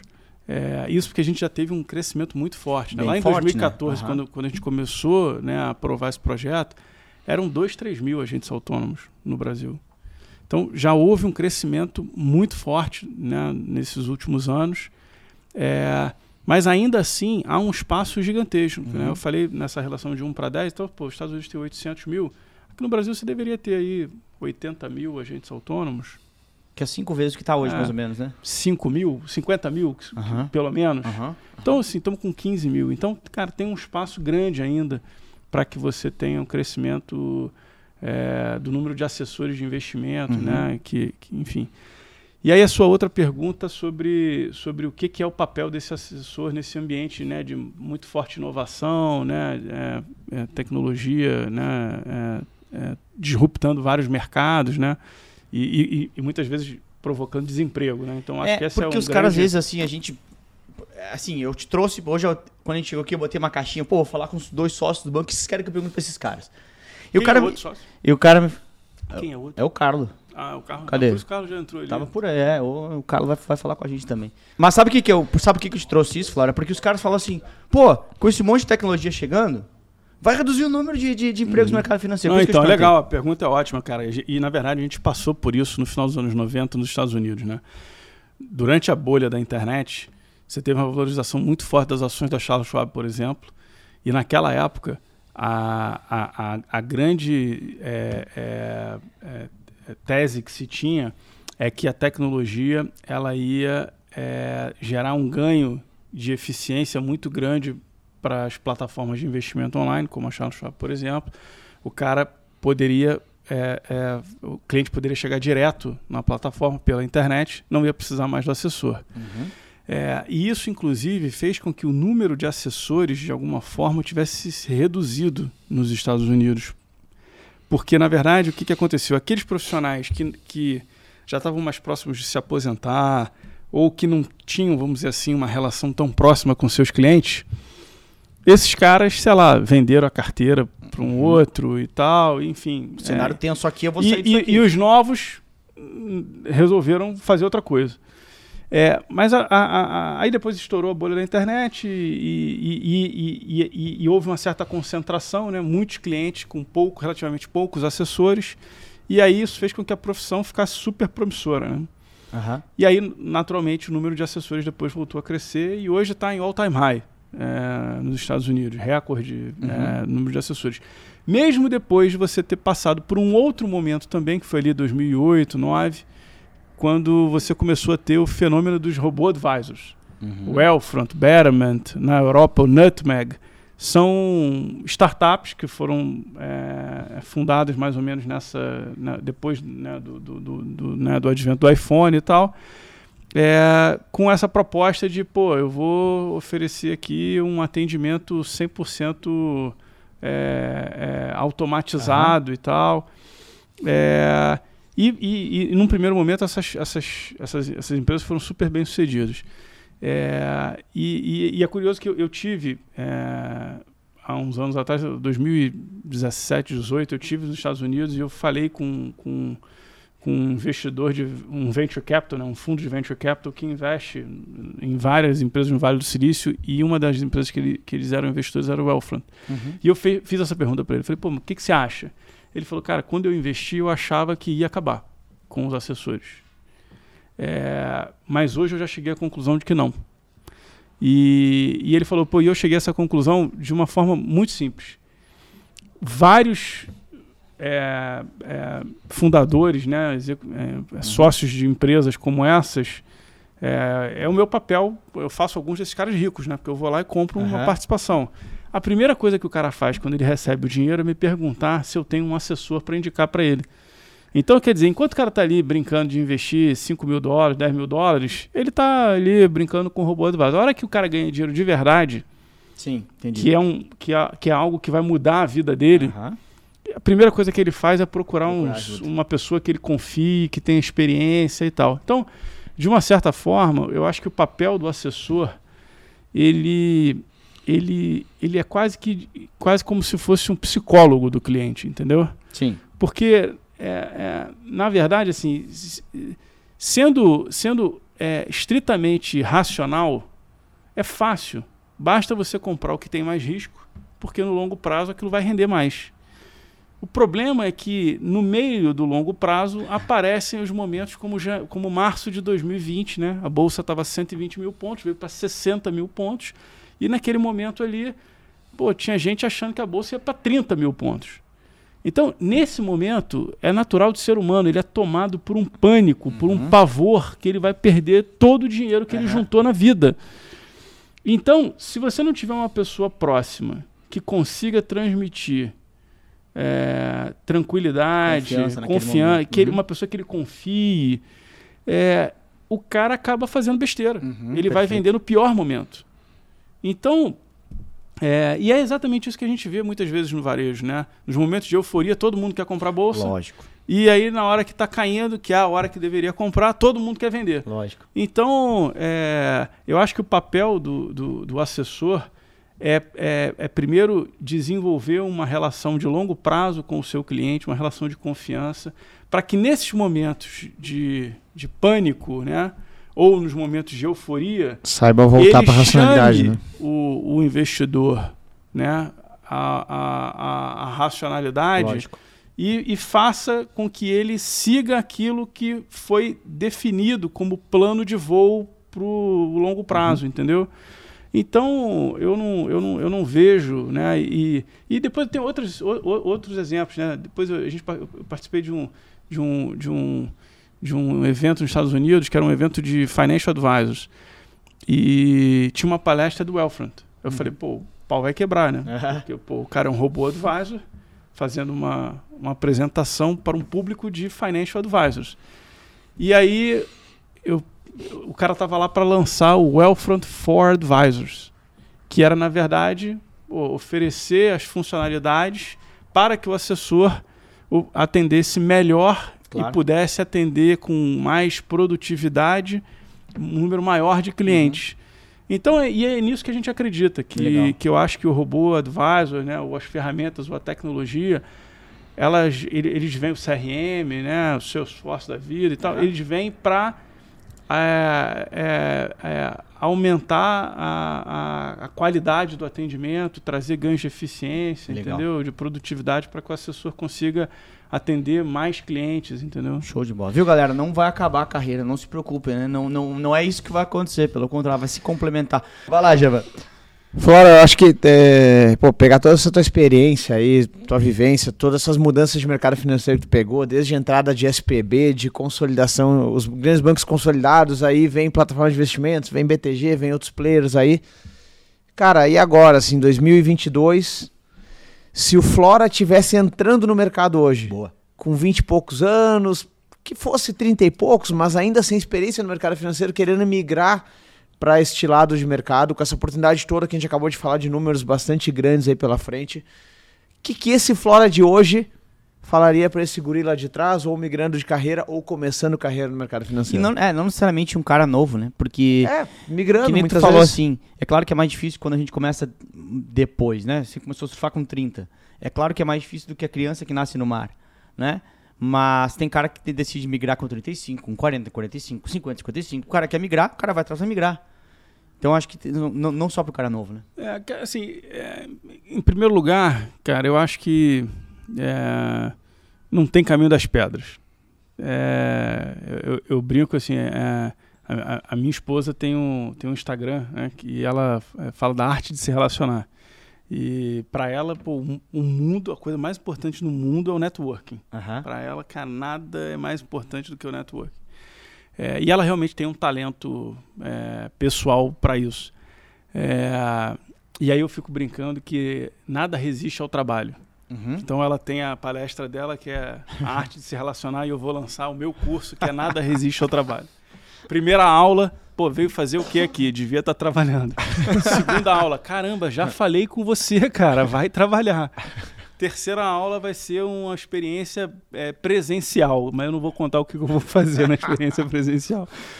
Mas enfim, cara, não tem muito jeito, assim, não tem caminho das pedras, cara. Tem que é, perseverar, insistir, entendeu? E continuar, e, e trabalhar. É, não, não, não, não, não tem muito jeito. E assim, e obviamente sempre tentando se diferenciar, né? Eu acho que nesse sentido, as certificações, de alguma forma, elas ajudam nisso, né? É uma forma de você se diferenciar. É, eu acho que isso é, um, esse é, um, é, um, é, um, é o que eu diria Assim, a gente pra mim só mesmo. pra deixar claro que a gente não tinha treinado isso, né, fora, mas pode seguir nessa linha. Gostou, gostou. Porra, gostou. velho. mas enfim, então eu acho que é um, é um pouco isso. É o que eu, é o que eu diria para mim mesmo lá no passado. Quando eu entrei no mercado, não existia certificação. A, a, o CPA 10, CPA 20 começou acho que em 2003, se eu não me engano. É, e hoje, por exemplo, eu, eu, a gente fala aqui, cara, assim, é, mínimo é o CPA 20. Uhum. É, assim, é, obviamente que aí depois cabe ao cara Lógico, correr atrás, fazer o CEA, o CFP. É, tem algumas pessoas que trabalham comigo que tem CFA. É, enfim, a, a, gente nem, nem exige é, essas outras certificações, né? Mas pelo menos o CPA 20 é, eu acho que é, é algo uhum. importante que, que, que, que, que todo indivíduo que tem interesse e ingressar no mercado financeiro que ele, que ele faça. E numa linha de soft skills, Flora, o que, que tu diria para o cara começar a pensar? Não, e aí é, é o soft skill, é, é, de fato, é algo que a gente aqui, nas nossas iniciativas de treinamento, a gente tem procurado é, é, dar cada vez mais atenção, ter cada vez mais foco nessa frente. Porque no final do dia, é, foi aquilo que eu falei. O que vai ser decisivo é, no, no, no, teu relacionamento com o teu cliente é a, é a relação de confiança que você é, construiu junto a ele, entendeu? Então eu brinco até que, enfim, até na, né, no, meu, no, meu, no meu dia a dia aqui, administrando os cinco canais digitais, cada um deles tem um posicionamento, como eu falei, mas existe uma zona cinzenta entre cada um deles. Né? Você tem clientes que seriam muito bem atendidos, são muito bem atendidos por um ou por outro, ou às vezes até por três canais diferentes. E, e muitas vezes o cliente me pergunta, né, qual que é o melhor? Uhum. E aí o que, eu, o que eu dou de exemplo é o seguinte, ó, imagina que você tem duas contas no mesmo banco. Tem dois portfólios que são idênticos. Janeiro de 2020, bolsa 120 mil pontos. Veio março de 2020, com a pandemia, a bolsa veio para 60 mil pontos. Um assessor muito próximo do cliente, relação de longo prazo, construiu a confiança, conhece o cliente, chega para ele e fala: Cara, agora está na hora de dobrar a exposição em renda variável. Sim. Aí o cliente, puta, será? Mas, pô, confio pra caramba, vou fazer. O outro, puta, não é tão próximo do cliente, não tem uma relação de confiança estabelecida. Sim. Ele mesmo não tem a segurança. Puta, se o mercado cair um pouquinho mais, como é que eu faço? Quer saber? Cara, pô, vamos zerar a renda variável. Uhum. Ou vamos diminuir pela metade. Um dobrou, o outro reduziu pela metade. Mesmo portfólio, mesmas ações. Dezembro de 2020, não preciso dizer que um extremamente bem sucedido Sim. e o outro muito mal sucedido. Então, é, o, o, papel do soft skill na, na profissão de assessor de investimentos, ele é fundamental. Então, assim, a gente às vezes acaba sendo levado por conta dessa também dessa história das certificações que são fundamentais. Sem uhum. a, certificação é o mínimo para você uhum, conseguir exercer lógico. a profissão. E depois as outras para te diferenciar. Agora, no, no, no, no, desenvolvimento do relacionamento com os clientes, o soft skill é fundamental, uhum. entendeu? E aí, pô, eu, eu, eu, eu brinco né, no negócio da arte de se relacionar, mas aí minha, minha, minha esposa, é, nesse negócio da arte de se relacionar, ela é boa, realmente. Show demais. Deixa, deixa eu te fazer uma pergunta agora, que é o seguinte. Uh, hoje, você várias vezes ali falou, chegavam, teve um momento ali que chegava às sete e saía às dez, né? Ou meia-noite, eu acho. É. Né? Então, é. Você... Os primeiros três anos eu não saio do banco antes de meia-noite. Sete e meia-noite. Hoje, sua rotina é como, mais ou menos? Eu, eu, já vai entender porque eu quero chegar nisso. Mais ou menos você chega aqui que horas? Nossa, quando você vem não, pra cá? Eu, não, hoje em dia eu chego, chego, chego 9 horas. 9 é, horas. É, e, e, saio do banco, sei lá, 8 e meia, 9 horas. Mas é, é... Às vezes 10. É uma rotina boa. Aí eu, te eu tô te perguntando isso por quê? É, porra, você fez um, um baita projeto, ah, junto com seu time, claro, que nem você falou, mas saiu de, de uma insistência sua, foi lá, estudou. Você saiu de uma zona de conforto lá, que você estava na mesa de, de, de câmbio de juros, que você mesmo falou, sócios estão aqui, podia ficar ali, podia dizer que eu era trader na festa, você brincou mais ou menos assim. Fui lá me Eu desafiar. não era na mesa de câmbio juros, né? Era essa exatamente a, a- a dúvida, né? Será que eu vou? Será que eu continuo insistindo aqui? Será que eu fico na Mas era o fila? caminho mais fácil, digamos assim, o natural. Você foi lá, se desafiou. Aí você foi lá, já sócio, pô, vou bater de frente lá no comitê executivo, os caras podem me negar, será? Vou lá, se desafiou de novo. Foi lá, se preparou, se desafiou, estudou, se desafiou. Por que, que o Marcelo Flora acorda hoje? O que, que é o que, que te move hoje? O que, que é o teu porquê? O que que, porra, faz tu ficar aqui? Porque, lógico, né? ah, tua vida ah, tá aí, tem tua família, tudo, mas tu levanta sete, vem pra cá, fica o dia inteiro. O que, que te move? O que, que é o teu porquê hoje? Pô, boa, boa pergunta. É, eu acho que, que é, primeiro eu ainda não tô com um boi na sombra, assim, Ah, mas você tá for- imaginando. Esse pessoal do BTG, todo mundo é chorão aqui. Não- Porque a não- Jéssica ali, rapaz, ela faz uma choradeira. É, primeiro, só para deixar claro. Segundo, é, eu acho que tem uma questão assim de, pô, é, cara, tem uma oportunidade gigantesca para a gente fazer um negócio fantástico, entendeu? É, cara, a gente está vivendo um ambiente de muito forte inovação. Assim, a gente, assim, se olha para as gerações passadas, né? Eu, eu gosto muito de história, de, de ler sobre história, né? Enfim. É, e, e- e- e- durante muito tempo era, era muito demorado. As, as revoluções elas demoravam, as inovações elas demoravam muito tempo. Né? Você vê quanto tempo levou para a televisão atingir um milhão de, de espectadores. Né? Você- hoje em dia você lança um aplicativo, cara, é tudo muito rápido. É, a nossa geração, né, a quantidade de, de, de- de novidades, né? é, é, eu, eu, quando eu era criança, pô, era o disco de vinil, aí depois virou CD, aí agora não tem mais CD, agora, pô, é streaming. Então, eu, tinha, eu, eu ia na locadora alugar vídeo, né? Aham. Tinha blockbuster espalhada. Cara, não existe mais. Isso. Num, Se- num- se não rebobinasse a Cara, fita, tomava numa- multa. Isso numa, numa mesma geração. É, Cara, é, é, é muito diferente, entendeu? Pô, eu tava, de novo, pô, tô- eu tava olhando, tava olhando o livro dos descobrimentos, né? Pô, P- Portugal tomou Celta em 1415, iniciou o período do, do- né, do- do Império Português, né? Depois eles foram explorando toda a costa da África. Pô, dobrou o, o, o- Bartolomeu Dias dobrou o Cabo da Boa, da Boa Esperança em 1498. Cara, de 1415 a 1498, o cara para dobrar o Cabo da Boa Esperança, para depois, pô, né, chegar nas Índias. Enfim, então é, aqui a gente está tendo o privilégio de viver numa época em que a gente está conseguindo fazer muita coisa, é, coisas que levariam três, quatro gerações, né? Então, assim, é, hoje o, o, o, o, o- BTG Pactual é o sexto maior banco do Brasil, o quinto maior banco brasileiro, porque tem um que não é de capital nacional, terceiro maior banco privado brasileiro, porque saem os públicos. Então só tem Itaú e Bradesco na frente. E esses rankings são rankings por patrimônio ou por lucro. É, o banco tem 40 bi de patrimônio. Aliás, o Pactual hoje tem índices de capital e liquidez é, é, maiores do que todos os outros bancos brasileiros. É, e nós já somos o maior banco do Brasil sem rede de agências. Ah, legal. Entendi. Num momento pô, de muito forte inovação em que a gente está vendo a maior empresa de transporte do mundo, que é o Uber, não tem nenhum carro. Verdade. Pô, o Airbnb é a maior empresa de acomodação por temporada, não tem nenhum quarto de hotel. Perfeito. Pô, nos próximos anos, a gente pode descobrir aqui que o maior banco do Brasil é justamente aquele que não tem nenhuma rede de agências.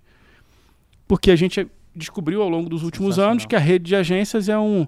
A rede de agências que no passado era uma barreira de entrada Uhum. para nós chegarmos eh, e, e- e montarmos a nossa própria distribuição, ela passou muito rapidamente de um diferencial, né, de uma vantagem competitiva, para um cenário em que, de alguma forma, é uma desvantagem ruim. competitiva. É. Talvez seja um custo de carrego ali, né? né? E a gente, além de tudo, viveu um período de pandemia em que as agências tinham que estar fechadas. E isso, de alguma maneira, também acelerou, Acelerou, o nosso lógico, modelo de negócio. Lógico. Então, assim, a gente tem uma oportunidade gigantesca na frente. Então, assim, é, é- pô, acordo de manhã porque eu quero aproveitar e, e- e remar nessa. é, a, a onda tá vindo, Aham. pô, né, pra, pra fazer a brincadeira com o surf aí, a onda tá vindo, pô, tu não vai pegar essa onda? Uhum. Já tá cansado ali no mar, né, mas quando vem aquela onda boa, Sim. pô, tu essa, pega- essa é a minha. você tira aquela força né, do fundo. Então, eu acho que é um pouco isso, assim, a gente está vivendo um ambiente... é, a gente tem um- pegou um vento a favor, entendeu? Que está empurrando o nosso modelo de negócio. A gente tem um pouco de sorte. Obviamente, pô, é, é um monte de gente boa trabalhando muito Claro. e tal. Então, assim, é, acho que a gente está muito bem posicionado, entendeu? Uhum. É, não tem porquê. Pô, se- também se você ficar ali muito bem posicionado, mas não remar, cara, a onda Não vai e adianta, passou. Não adianta. Então, assim, estamos bem posicionados. A onda é boa. Caramba, é Vai. só remar. Vai. Tu, tu sabe que às vezes, né, Flora, a gente, a gente faz algumas. Faz live direto nesse canal do YouTube que tá passando esse nosso podcast. E, cara, é muito louco, assim. Ah, e, desculpa, só um detalhe. Eu falei da, da concorrência com os grandes bancos, né? Mas mesmo na concorrência com as corretoras, a gente também está muito bem posicionado. Por quê? Porque as corretoras, elas estão todas sentindo a necessidade de se tornarem bancos. Aham. A gente viu essa história nos Estados Unidos. né? Aham. E aí, de novo, pô, tem um valor também de ter estudado, né? Quando a gente começou o negócio aqui, a gente teve muita discussão entre fazer isso dentro da corretora ou fazer dentro do banco. Mas baseado no- na experiência americana, em que a gente viu a Charles Schwab, ao longo do tempo, se tornando um banco, a gente, eu, a gente falou, eu me lembro dessa discussão, e eu, eu falei, cara, eu prefiro fazer dentro do banco. Por quê? Pô, na corretora é mais fácil. Pô, na corretora é mais fácil, mas pô, daqui a pouco eu vou ter que refazer. Então, já que eu vou ter que fazer. Melhor, antes, Sim, que em vez de fazer de duas volta. vezes, eu prefiro certo, fazer né? uma vez só, vai demorar um pouco mais, mas ele negócio já nasce dentro do banco. Uhum. Uhum. Então, é... e aí o, o, o que eu acho é que é, a, gente, a, gente já, a gente já sabe ser banco. Uhum. A gente já dá crédito há mais de 20 anos. Dos nossos erros no crédito nasceu a Recovery, que foi a maior empresa de recuperação de crédito que a gente vendeu para o Itaú por 1,2 bi lá em 2016. Que loucura. Mas a experiência, o expertise na análise, na formalização do crédito, na estruturação do crédito, na execução do crédito, né? isso tudo está dentro de casa. Então, é, a gente tem um book de crédito de mais de 100 bilhões de reais. Então, assim, é, esse, nesse nosso negócio aqui, né, ser banco sem agência, isso é a nossa especialidade. Assim, pô, é, então, assim, é, seja na concorrência com os grandes bancos, que ainda tem que resolver, né, é, lidar ali com, a- com as agências, que geram um custo elevado Lógico, e que, na verdade, acabam, é, é, de alguma maneira, é- é, atrapalhando um pouco na oferta de produtos, né? Os produtos acabam sendo um pouco mais caros Claro. porque a manutenção da rede de agências é cara. No caso das corretoras que não têm a rede de agências, elas não têm a experiência de dar o crédito, elas não têm a experiência da Lógico. formalização. Então, assim, e a, e a curva de aprendizado ela é longa. Então, assim, seja na concorrência com os grandes bancos ou com as corretoras, a gente está muito bem posicionado. Então, por isso é que, de novo, cara, você está ali na água, está vindo a onda, Aham. pô, não, não vai remar, não tem como não remar. Cara, isso né, que, que, eu, que eu tava comentando ali é justamente, ah, poxa, a gente faz, então, eu tava dizendo, né? Essas lives assim, né, Flora? E eu tô dizendo pro cara, porra, é o melhor momento do mercado financeiro, o melhor momento pra você entrar, o melhor momento pra você estar, né? Usando, tá vindo essa baita de uma onda, né? Só que, é claro, a gente fica até às vezes mesmo, porra, mas o cara que tá me assistindo pode estar pensando, o Lucas tá falando isso porque ele, ele quer formar, o cara tem que fazer certificação. Mas dá vontade de se coçar assim, não, cara, tá acontecendo, eu juro por Deus que isso aqui é de verdade, sabe? E é tão bom ouvir tu falar isso porque reforça justamente o que a gente sempre fala, né? Que é o melhor momento, cara, não tem. É, É. é, é- é o cara. Tu, tu quer levantar da cama porque tá acontecendo, não posso perder de jeito nenhum o que tá passando nesse momento. Não, e até vou te falar o seguinte, essa história do melhor momento, né, assim, sem dúvida nenhuma, né, eu falei para você, né, lá no final dos anos 90, esse negócio das plataformas acabou não dando certo porque o juro era muito alto. Então, assim, é, e o juro alto, ele deixa o cliente meio preguiçoso. Lógico. Então, ele fica onde ele está. o juro baixo é que faz as pessoas correrem atrás de, putz, Uhum. tá- não está rendendo, meu dinheiro está rendendo pouco e tal. Então, assim, o juro a 2%, sem dúvida nenhuma, era um ambiente muito melhor para o nosso negócio. Aham. O juro está quase 14, né? 13,75 aí essa semana. É... Por outro lado, a gente está muito mais próximo do fim do ciclo de aperto monetário, né? O juro não vai ficar para sempre nesse patamar, né? Pô, assim, é, em breve, ao longo do ano que vem, vamos passar ainda pela, pela, pela eleição aqui, né? Pô, tem o fim, fim do ano, aliás, o fim do ano vai ser conturbado, eleição, Vai. Copa do Mundo, enfim, recessão dos Estados Unidos, então, é, mas a sensação que a gente tem é que ao longo do ano que vem o juro deveria voltar a cair. A gente vai ter nos próximos dois meses deflação no Brasil. Então, assim, é, você teve um, um- um aumento re- relevante nas, na, na- na- na- no- nos juros aqui no Brasil.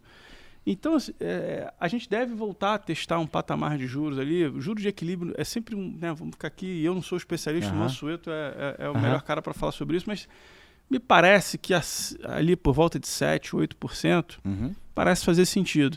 E a gente ainda não viveu aqui no Brasil, apesar de a gente ter vivido os 2%, que, pô, sem dúvida, é fantástico, mas também vamos, vamos, vamos Não era a né? realidade, né? 2% parecia que estava errado, né? Aham. não viramos a Suíça.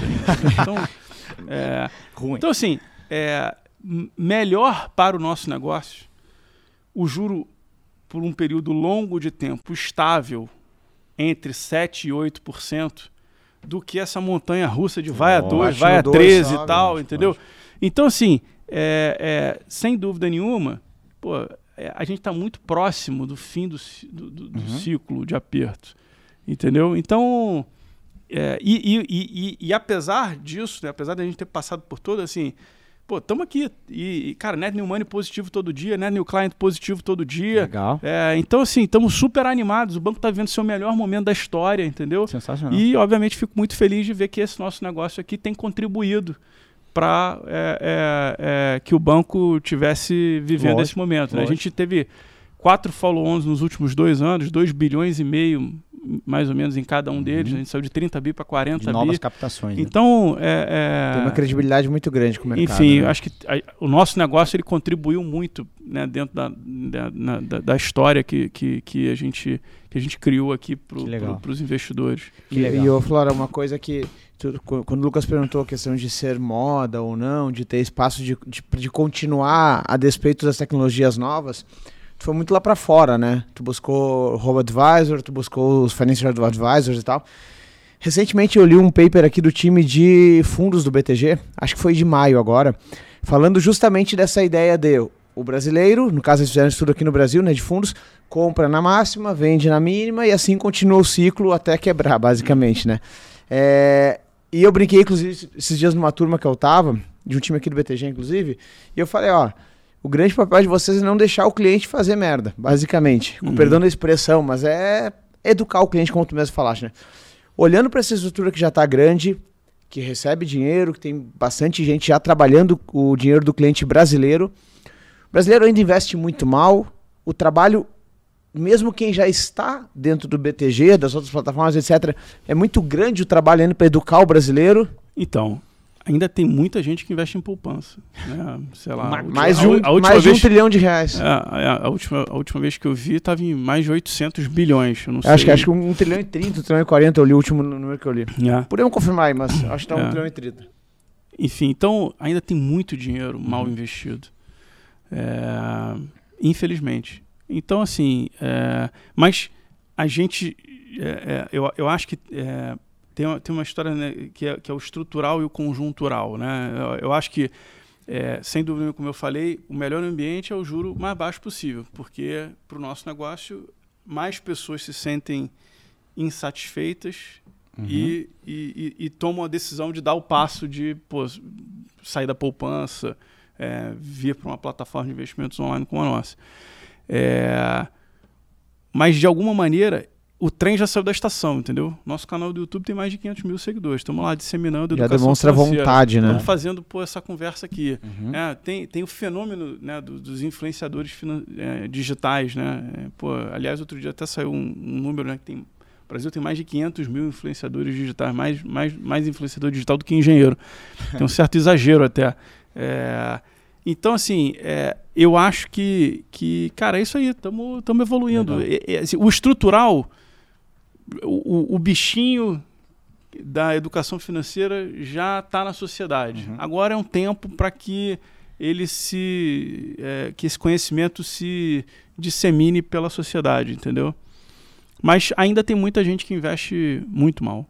Bastante trabalho para os nossos é. alunos, para os advisors aí do é, BTG. É. Mas isso, na verdade, é oportunidade, né? Claro, lógico. Com, com certeza. certeza. A gente também é, tem feito, batido muito nisso. E, né? cara, a felicidade de um, de um, de um cliente, quando ele, é, ele, é, ele, A gratidão que ele tem por quem ensinou, por uhum. quem tirou ele da poupança, por quem explicou como é que funciona o mercado financeiro e tal é um negócio que é, é, eu converso com, pô, com assessores todo dia, o tempo uhum. inteiro, e dá para ver assim a, a, a, satisfação né, de, de poder ajudar as pessoas, entendeu? A, a investirem mais e melhor, entendeu? Isso transforma a vida das, é um da, das, das, pessoas, das famílias, entendeu? Com Cada certeza. ligação é uma vida de uma família envolvida ali, né? É. Cara, assim, ó, eu vou dizer para para vocês aqui que eu tava tentando me enrolar para não chegar nessa hora.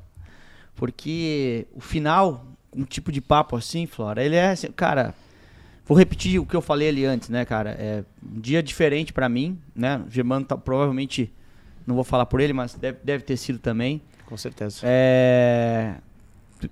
A outra vez eu, tinha, eu saí daqui, eu conversei no avião, falei assim, caramba, velho, eu vivi a história do mercado financeiro com um cara na minha frente, assim. Queria te agradecer muito. É, é, é muito grande para mim estar tá aqui. Que nem eu falei antes ali. É muito grande para mim estar tá aqui. É, aquele dia da nossa entrevista foi um baita de um dia para mim. Hoje foi maior ainda. A gente conseguiu discorrer sobre outros, outros casos aqui. É... Tão especial a gente poder levar isso para os caras de casa. Tão grande poder levar isso para os caras. A gente teve aqui, sem falsa modéstia, né? Eu não preciso ter modéstia, que não foi eu que fiz, né? Mas a gente teve aqui um MBA, tá ligado? Não sei se, se tu percebeu isso, Germano. Mas a gente teve um MBA sobre mercado financeiro, a gente tem MBA sobre, sobre história do, do, do, do, do Brasil, história da economia do Brasil, história de finanças do Brasil. Eu queria te agradecer muito, cara. E eu, eu, eu sempre vou anotando bastante coisas aqui. E eu escolhi uma, uma frase tua para fechar aqui que eu achei sensacional, que é forte, mas que falou assim, ó, ideia não vale nada. Ideia não é nada. Porque a ideia é parada, né? Vai lá, toca o digital, abre um digital aí. Você foi lá, abraçou a ideia, executou. E eu acho que isso tem tudo a ver com o que eu, a gente fala muito. Né? Cara, executa, faz, nas condições que tem. Uh, uh, vai atrás do máximo de informações que você tem. Tu falou para tomar a decisão, tu lá e leu não sei quantos papers de MBA. Que tu foi atrás na internet descobriu e, e, não é nada que tu pagou. Ah, o cara estudou em tal lugar, ele tinha acesso a dinheiro. Não, não teve a ver, teve a ver com decisão tua. E as grandes conquistas da vida, cada vez eu estou ficando velho, mais eu começo a enxergar isso, tem a ver com uh, decisões que tu toma e não o cenário que tu tá. Porque às vezes a gente vê caras com uma puta estrutura financeira não saírem do lugar. E a gente vê caras com menos estrutura financeira saírem do lugar porque decidem, vão atrás de informação, estruturam um trabalho, apresentam um business plan de seis meses, montou e monta esse baita negócio. Eu, eu, eu, eu realmente um dia eu comecei num quarto, com lençol no fundo, com dois caras junto comigo que acreditaram nesse projeto. E eu confesso que nunca imaginei que tudo isso que está acontecendo na minha vida fosse acontecer e nunca imaginei estar na frente de um cara que nem tu. Então, hoje para mim é um dia especial. Queria agradecer a Jéssica que eh, fez todo esse meio de campo aí, tem nos ajudado muito nessa, nessa nossa parceria com, com, com o time daqui. É, e, e, e, de verdade, para mim é um dia muito, muito, diferente, muito especial. Aquele lençol verde lá, que um dia você vai me visitar lá, tomar um show Porto Alegre, vou te mostrar que a gente tem uma maquete lá. Nunca imaginamos, né? Que um dia a gente estaria na frente de um cara desse. Então... Ah, legal, para que senão eu vou começar a chorar aqui. Deixa eu. Mas, eu, mas eu, eu queria te agradecer e, pô, e você falou um negócio que, que é verdade. E ontem até eu tive um almoço com Paulo Nobre, que foi presidente do, do Palmeiras. E ele estava contando uma história que Teve um jogo do Palmeiras, não me lembro, não sou um grande aficionado por futebol, não sou um flamenguista, mas não sou praticante. é, ele estava contando uma história que o Palmeiras é, foi para um jogo e aí o outro time, que eu nem me lembro qual foi, resolveu é, e estava brigando para não ser rebaixado. Uhum. E aí tinha, tinham seis jogos e o Palmeiras só precisava fazer três pontos de 18 para não ser rebaixado. E aí o Palmeiras perdeu os cinco primeiros jogos e foi para esse último jogo. E aí é, o outro time resolveu botar o time reserva. Aham. E aí, pô, todo mundo, pô, agora vai ser Relaxou. fácil, né? E aí o time reserva, molecada, comeu a bola, pô, fez miséria. E, e é um pouco isso. E, e, assim, a, a história aqui no, no banco é um, é um pouco essa, né? Assim, é, a esmagadora maioria dos sócios do banco tem um, são classe média, classe média abaixo. Teve ah, filho de professora, pais separados, morava na Tijuca. Aliás, tem um contingente razoável de tijucanos no banco. É, e aí, é, você vê pessoas que entram aqui e é um case de ascensão social também, né? Porque Legal. o cara Lógico. entra aqui como estagiário, recém-formado, e vai crescendo, vai ganhando mais responsabilidade, vai coordenando times e vai vira sócio, e enfim. E, e, e o banco, ao longo da história, também, isso é outra coisa legal, né? Ele- o, o banco vai dando uns filhotes, né? Então, é, tem um monte de assets hoje, é, negócios bem-sucedidos, que são tocados por ex-sócios do banco Legal. é, Constellation, Vinland, 20. é, pô, tem um monte de, de opus, enfim, tem um monte de, de, de, de coisas que é, é, foram é, é, fundadas é, por ex-sócios do banco, ex-executivos do banco. Demonstrando a relevância no mercado Então, financeiro. assim, né? na verdade, assim, a gente tem uma grande escola aqui dentro, dentro do banco e, e, e- e esse negócio, né? É, muita gente que chega aqui é, é, é, classe média e Legal. sai daqui sócio do banco pô, com boi na sombra, que não é o meu caso ainda. É, Mas tá, eu- tá- tá trabalhando pra isso, né, todos Flora? esses- todos esses, Flora, são Tô trabalhando pra chegar Todos lá. esses são chorão, assim, porque é uma, é, é uma, é, um- é, é uma constante, né, cara? Mas tá bom, não tem problema. A gente sendo humilde é importante.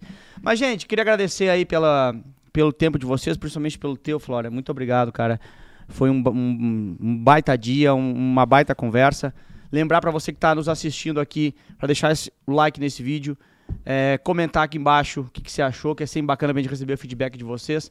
Lembrando que também esse podcast é disponibilizado nas plataformas de áudio, Spotify, Deezer, todas as outras. E nos falamos no próximo episódio. Pra mim foi demais. Beleza. Tchau. Valeu, galera. Valeu. Tchau, tchau. Falou.